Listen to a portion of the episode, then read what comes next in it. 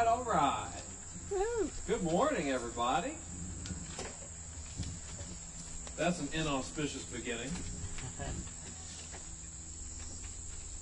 Hmm. Oh.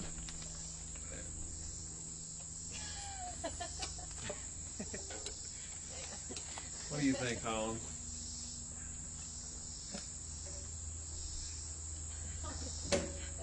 There we go. Thank you. Sorry, we should have worked that out ahead of time. I'm Michael Flake, one of the pastors here. Whether you're cautious about Jesus, curious about Jesus, or committed to Jesus, there is room for you at Lake Forest Davidson. This is a safe place to learn, to grow, and to change. So long as you don't have it all together, you'll fit right in. So good to be together as a church family this Sunday morning live at 10 a.m., both online, Facebook Live, and in the field. Woo!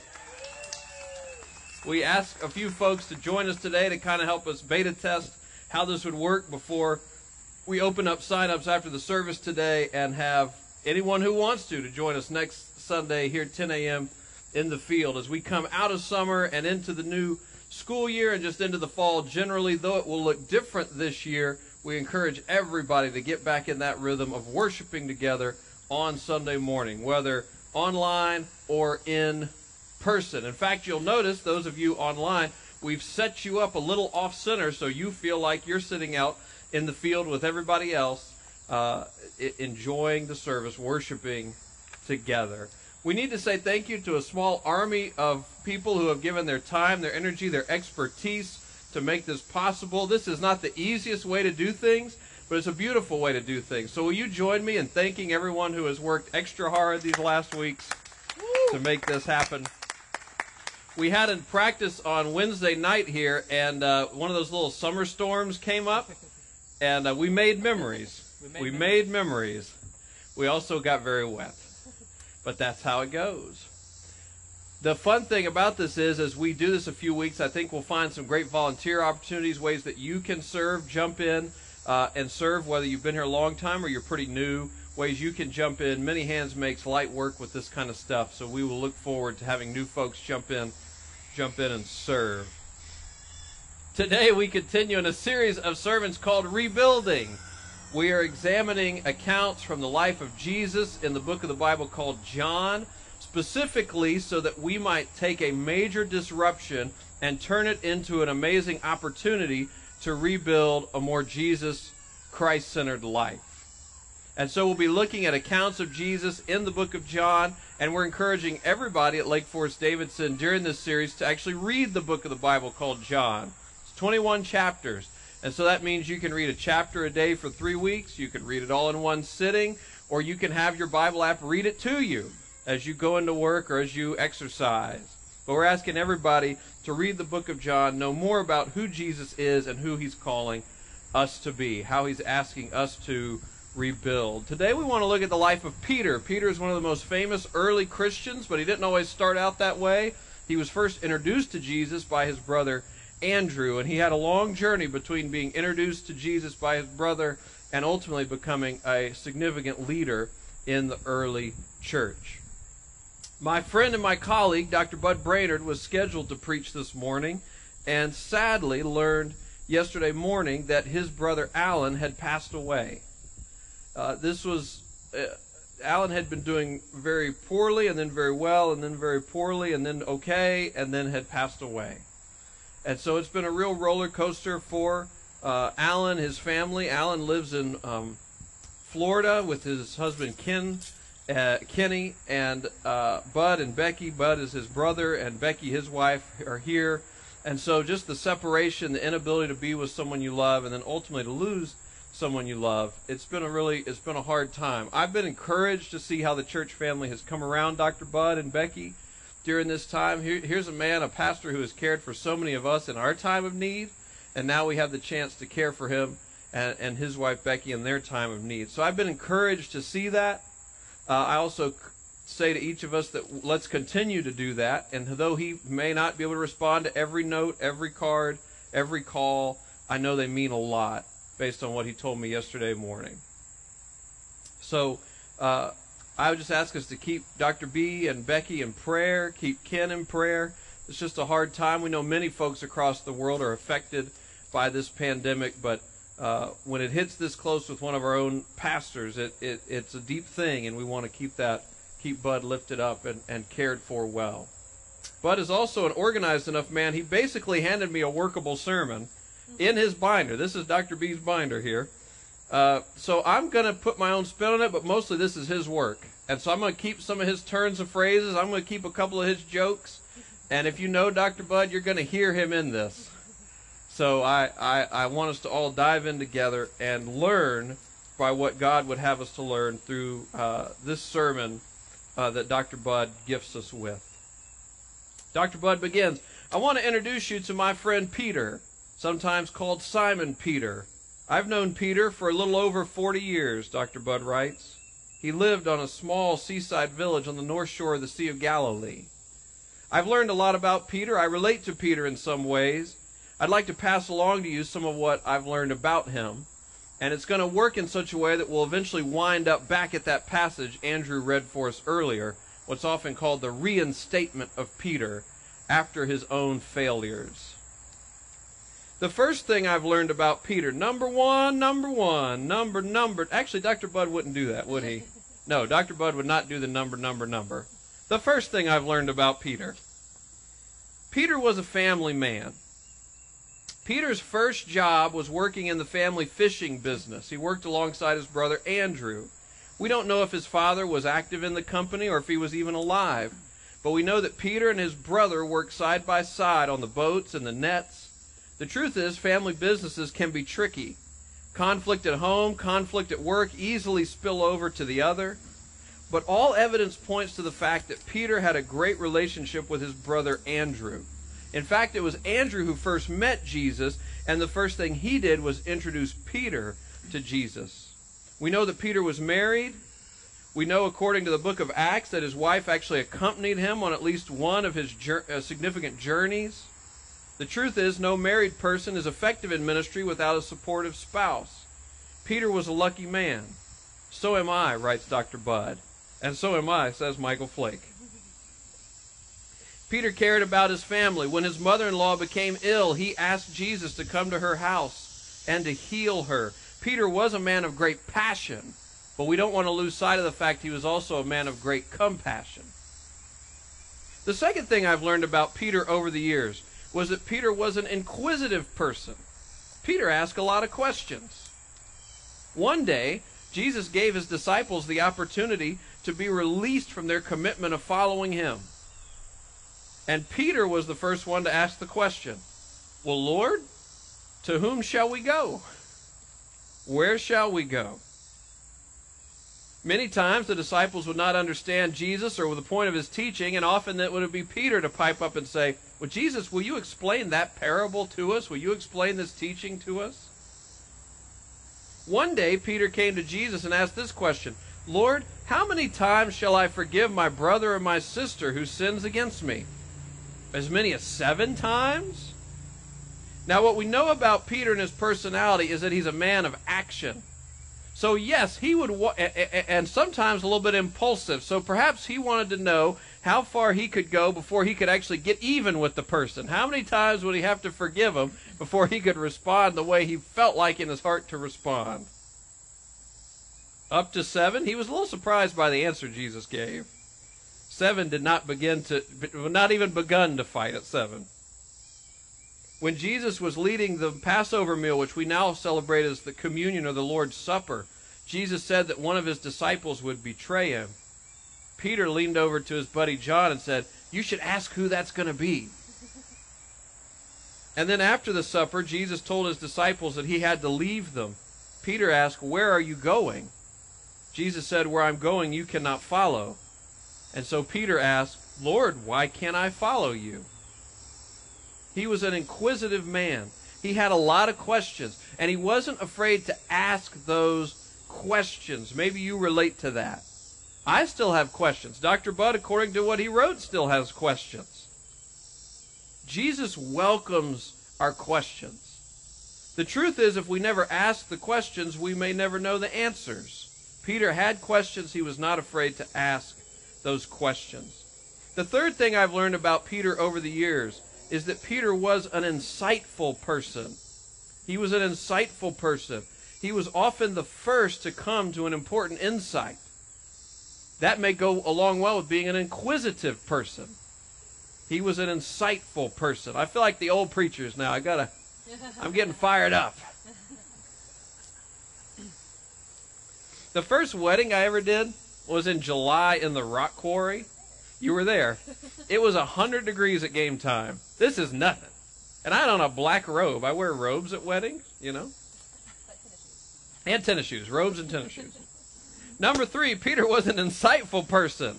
He was often the first to come up with an important insight. For example, after Peter asked Jesus, To whom shall we go? He then said, Because you are the one who has the words of eternal life. That's something worth remembering, an insight worth holding on to, so important that John recorded it in his gospel. Peter went on to say, We have come to believe and to know that you, Jesus, are the Holy One of God. Maybe one of his most famous insights came when Jesus and the disciples were in the Caesarea Philippi area. Because people had been saying about Jesus, he was John the Baptist. He was Elijah. He was one of the prophets. But Jesus turned to his disciples and said, But who do you say that I am? Peter was the first to speak up. You are the Messiah. This is also something worth committing to our memory. Not only did Peter have the insight that Jesus has the words of eternal life, he had the insight that Jesus was the Messiah, Jesus was the Savior, Jesus was the Holy One of God. There were many times in Peter's life when he got it. And often what those insights have in common is he got it when he was spending time with Jesus. The same is true for you. The same is true for me. If we want more insight into who God is, into who Jesus is, into who God the Holy Spirit is, we recommend, I recommend, you spend more time with Jesus. Part of why we're encouraging folks to read through the book of John is just that we come to a clearer vision of who God is and thus who we are in God's sight as we spend more time with Jesus. Because everything we need to know about God, about Jesus, about his birth, his life, his death, his resurrection, it's all contained in the scripture, in the Bible. So as we want to come to better insights about God, spend time with Jesus. In other words, read your Bible. If you don't want to read your Bible, read somebody else's. That's a Dr. Bud joke. That's good. Spend time reading the Bible and spend time in prayer. And a challenge that Dr. Bud gives us of how to find insight in prayer is to listen more and talk less. Listen more and talk less. Sometimes people will say, I don't pray because I don't know what to say. No worries, no problem. Don't talk. Just be still. Just spend time with God. Even if neither of you feels like you have to talk. And what you may find in the midst of it is God does begin to speak to you through the quiet, through a still and small voice, through the words of the scripture, through the wisdom of, of godly friends. Peter listened to Jesus all the time. And because of that, he started to get it. It took him a while, but he started to get it. You and I have the same opportunity through the scripture, through prayer. So, number three was that he was an insightful person. Number four about Peter, Peter was an impetuous person. He was impetuous. He was often hasty. He engaged his mouth, he engaged his brute force before he engaged his brain. There was one specific day where the disciples were out on a lake and a big storm blew up. As you probably know, storms can come out of nowhere. The disciples saw something you don't see every day. They saw a man walking on the water.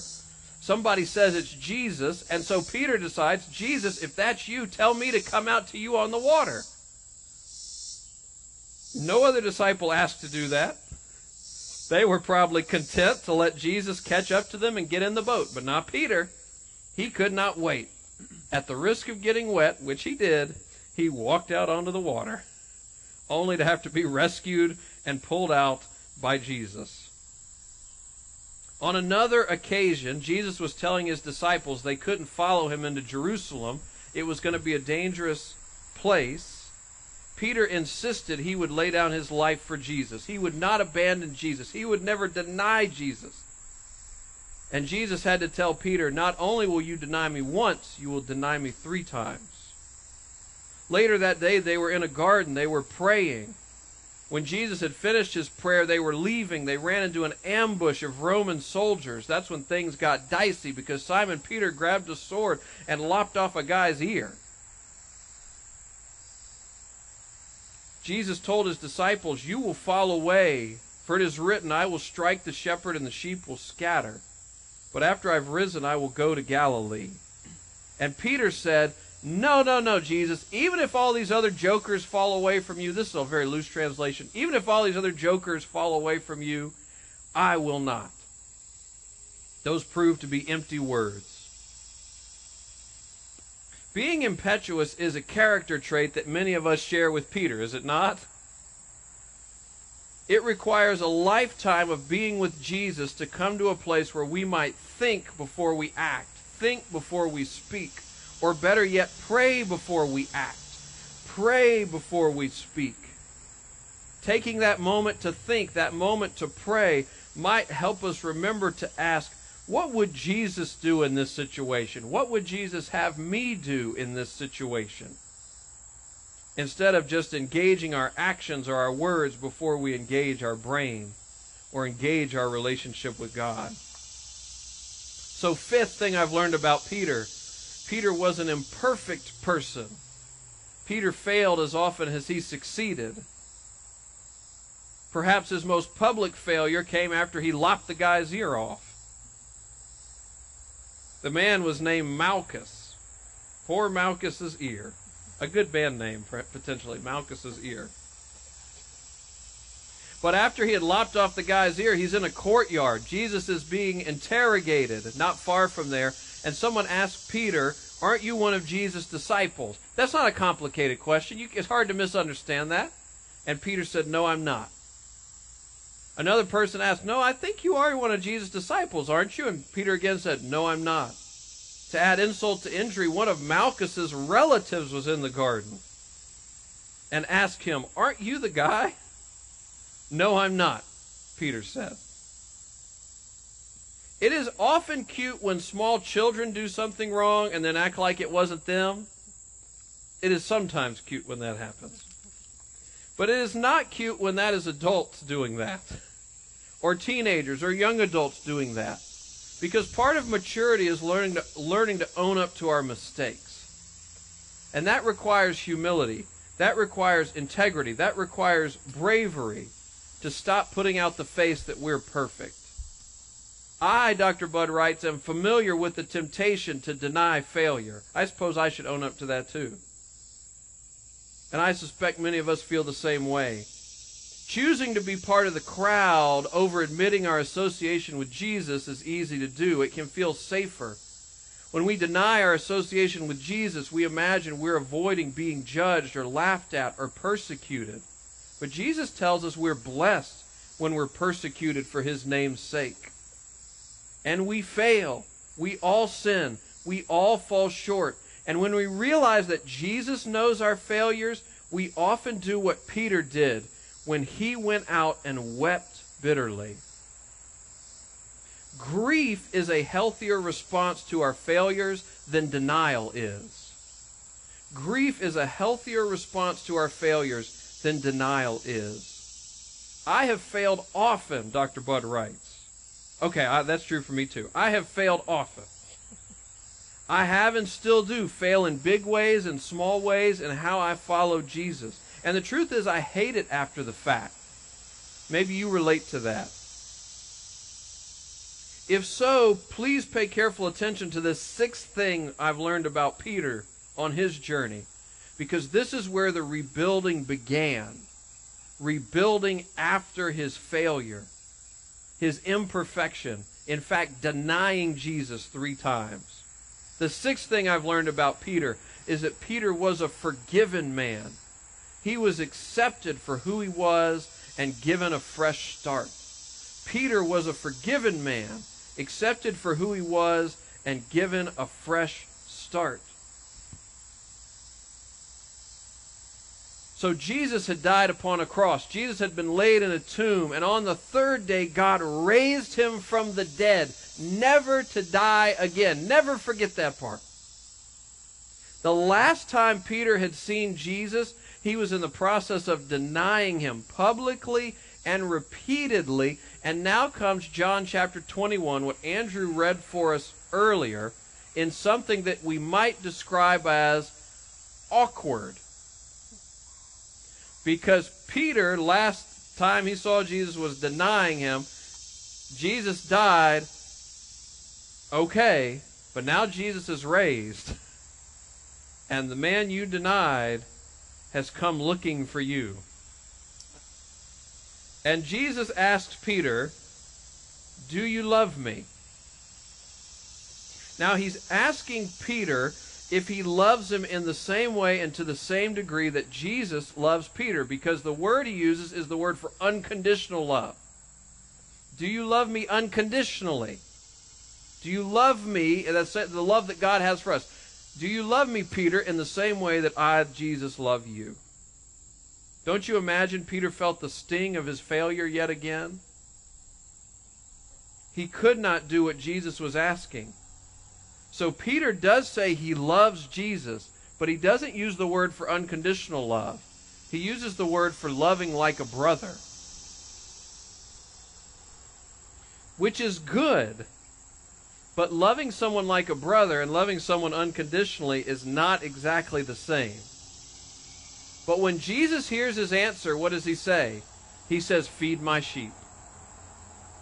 In other words, tell others about who Jesus is and what Jesus has taught and what Jesus has done, what Jesus does for everybody who believes. Jesus is showing Peter that he's still counted as being among one of his disciples. He's still trusted. He's still forgiven. He's still commissioned to spread the gospel, the good news, the, the message and the ministry of Jesus. He's still in. Feed my sheep. And that's beautiful. And for Peter, it's even more beautiful that the awkward is now over. Or so he thinks. Because Jesus looks at him a second time. Could have been moments later, could have been minutes later, could have been hours later. I've always thought probably moments or minutes. He says, Peter, do you love me? The same question. And do you love me in the same way to the same degree that I loved you? Do you love me unconditionally? Don't you imagine Peter felt, felt the failure again? He can't do what Jesus is asking. So Peter admits to Jesus again, says, I do love you, but he uses the word for I love you like a brother. And that's good. But loving someone like a brother is not the unconditional love that Jesus has for us. But even in that admission, what does Jesus tell him again? Take care of my sheep. You're still in. And then Jesus does something last. When I imagine Peter still feels unworthy, he can't really imagine that Jesus actually is forgiving him He's having a hard time knowing he failed the test. Jesus was setting the bar here. He says, I can come in here. He didn't measure up to what a real disciple, a real follower of Jesus should be. Have you ever felt that way? That you don't quite measure up? I know I have. So, what is a sinner supposed to do? What is a Savior supposed to do? This is when Jesus asked the question a third time Peter, do you love me? But this time, Jesus does not ask, Do you love me unconditionally? The third time, Peter asked, Jesus asked, Do you love me like a brother? Instead of keeping the bar at unconditional love, he lowers it to the point he knows Peter is at. Peter can be honest with Jesus and wherever Peter is in his ability to love Jesus, to be the disciple of Jesus, Jesus shows him that that is enough. Jesus asked Peter, Do you love me like a brother? It hurts Peter at some level, but then I imagine with tears in his eye, he says, Yes. Can you imagine what it feels like for God to accept you just where you are? Jesus knows better than any of us that it's not our ability to be faithful, it's not our ability to be perfect, it's not our ability to always do the right thing that makes us worthy in His eyes, because it's Jesus' love for us. It's His death on the cross that paid for every sin. It's His resurrection that makes us worthy. We are made righteous. We are made right with God. We are made to, we are put into a right relationship with God. We are rebuilt but we are rebuilt through the righteousness of Jesus. Not our own, not our own ability to say, Oh, I will love you, God, unconditionally. But God being willing to come to us where we are and change the question Well, do you love me like a brother? As Christians, and if or if you're become a Christian, you cannot add to you cannot subtract from your rightness with God. You cannot add to or subtract from your right relationship with God because that rightness, that righteousness, the rightness is the rightness, the righteousness that God gives us as a gift. It's settled. We are forgiven. We are accepted. No matter how many times we mess up, no matter how many mistakes, big or small, that we make, Peter felt like he had destroyed his life, destroyed his reputation, destroyed his relationship with Jesus, and there was nothing he could do to rebuild it. And he learned the greatest news of all. It doesn't matter how much you've done, how far you've strayed, how much you've destroyed. Jesus died, but he is risen, and he is coming to find the person who denied him to show those people, us, you, me, that Jesus can take what is broken and rebuild it into something beautiful. Which gets me finally, number seven, number seven, point number seven. Gracious, Dr. Bud, seven points. I'll make it up to you next week and, and have the sermon be pointless. number seven. Peter went on to become a leader in the church. Peter went on to become a leader in the church. Not only did his failures not were they not the end of his story. In fact, they were only the beginning of Peter's story. Peter went on to become a significant leader in the church. In fact, the very first sermon preached after the resurrection of Jesus is Peter. After Jesus is raised from the dead, ascends to heaven, Peter preaches a sermon. He became a spokesperson for the early Christians. He got called in when some early Christians were not doing what they should be doing, what's often called church discipline. Peter came to, to eventually we take from the words of Jesus, be martyred, killed for his faith. Peter's life was no longer about himself. Peter's life was about caring for the spiritual welfare and well being of others. And it happened after he accepted the forgiveness and the commission of Jesus feed my sheep, take care of my sheep, feed my sheep. You denied me three times but you've been reinstated. You've said you loved me three times. I set the bar here. You admitted you couldn't get there. You understand how the world is, Peter, you, and you understand what my love is because the whole point of my death and resurrection is meeting you where you are. The truth is, Jesus desires to meet us where we are today, too. And to take whatever struggles, failures, mistakes we've had and make those not the end of our story, but the beginning of our story, the, rebu- the beginning of something beautiful, the beginning of a rebuilding. And we can take part in that as well. It starts with a very simple question Do you love me? Do you love me? So, some questions, three questions just to reflect on this morning. The first question would be how do you rebuild? after failure, after mistakes? Are you more prone to, to deny or to grieve? How do you rebuild after failure? The second question Have you accepted the forgiveness that Jesus offers you? And then, sort of, the third question In what direction is your life headed? Have failures become the end of the story, or are they becoming the beginning of the story? Is there more ahead of you, caring for other people, feeding God's flock, caring for the people He's put in your life, spreading the good news of Jesus, exemplifying the ministry of Jesus? In what direction is your life headed? Peter was on quite a journey. Sometimes it was looking good, and sometimes it wasn't. But God was at work rebuilding what Peter had destroyed. The truth is, yesterday I was sitting on um, Dr. B's front porch, Dr. Bud's front porch, uh, and one of our ministry partners drove up because he had heard that Alan had passed away and he wanted to just be with Bud. And uh, I said, no, no, this is only for the professional Christians. You know, go on. It was just beautiful. It was beautiful. Uh, and so I, I, I, want, I was going to give up my seat on the front porch so that the ministry partner could come in and, and be Bud's pastor. And um, so the last thing Dr. Bud said to me was, "Don't forget to call your brother."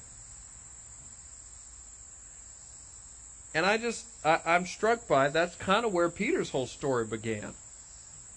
Peter became this significant leader in the church but because his brother Andrew, who we actually never hear much about again, came and introduced him to Jesus.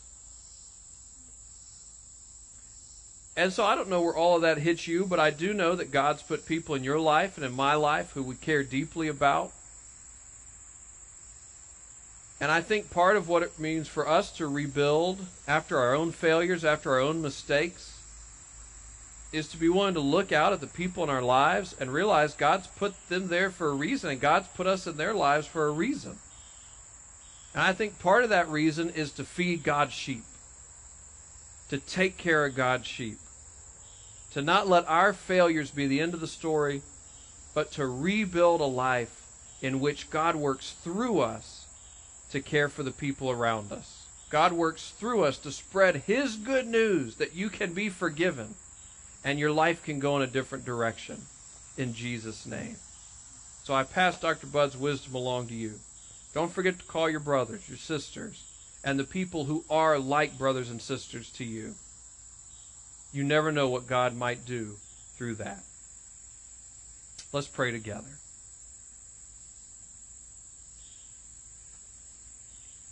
Let me give you a chance to pray, a chance to talk to God, to listen to God about whatever He's stirring up in your heart or in your mind. Just take a quiet moment for personal prayer.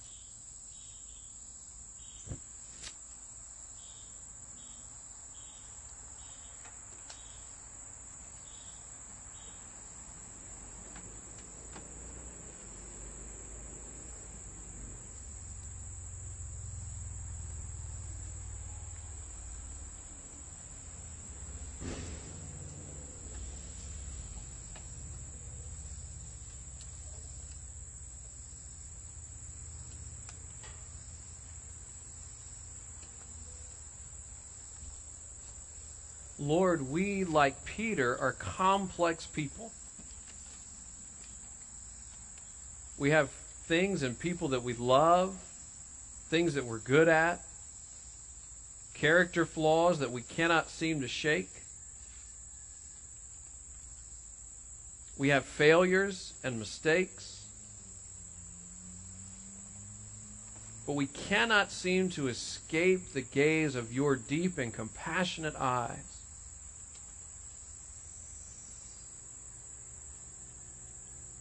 And so, Lord, I pray that we would learn from Peter's journey. That we would not only bring to you the beautiful and well put together parts of our lives, but that we would be willing to bring you even and especially the broken pieces of our lives and ask you, by your grace, with your help, to help us rebuild, to change us, to make our lives less about us and more about others, to make our lives less about us and more about you. Lord, I pray for those of us who feel very much like Peter in John 21, where seeing you face to face would simply be awkward.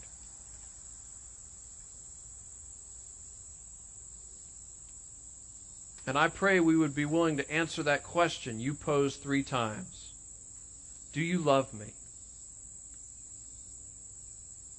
Lord, thank you for meeting us where we are and pointing us in a new direction.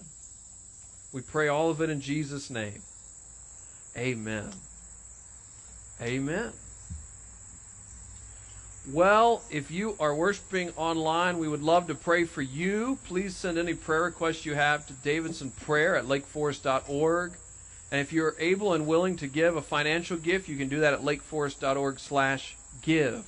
All you folks in the field can do the same thing, but there's also a wicker basket on your way out the door. You can put a physical copy in there too. All that to say, we love you guys. Let's worship together.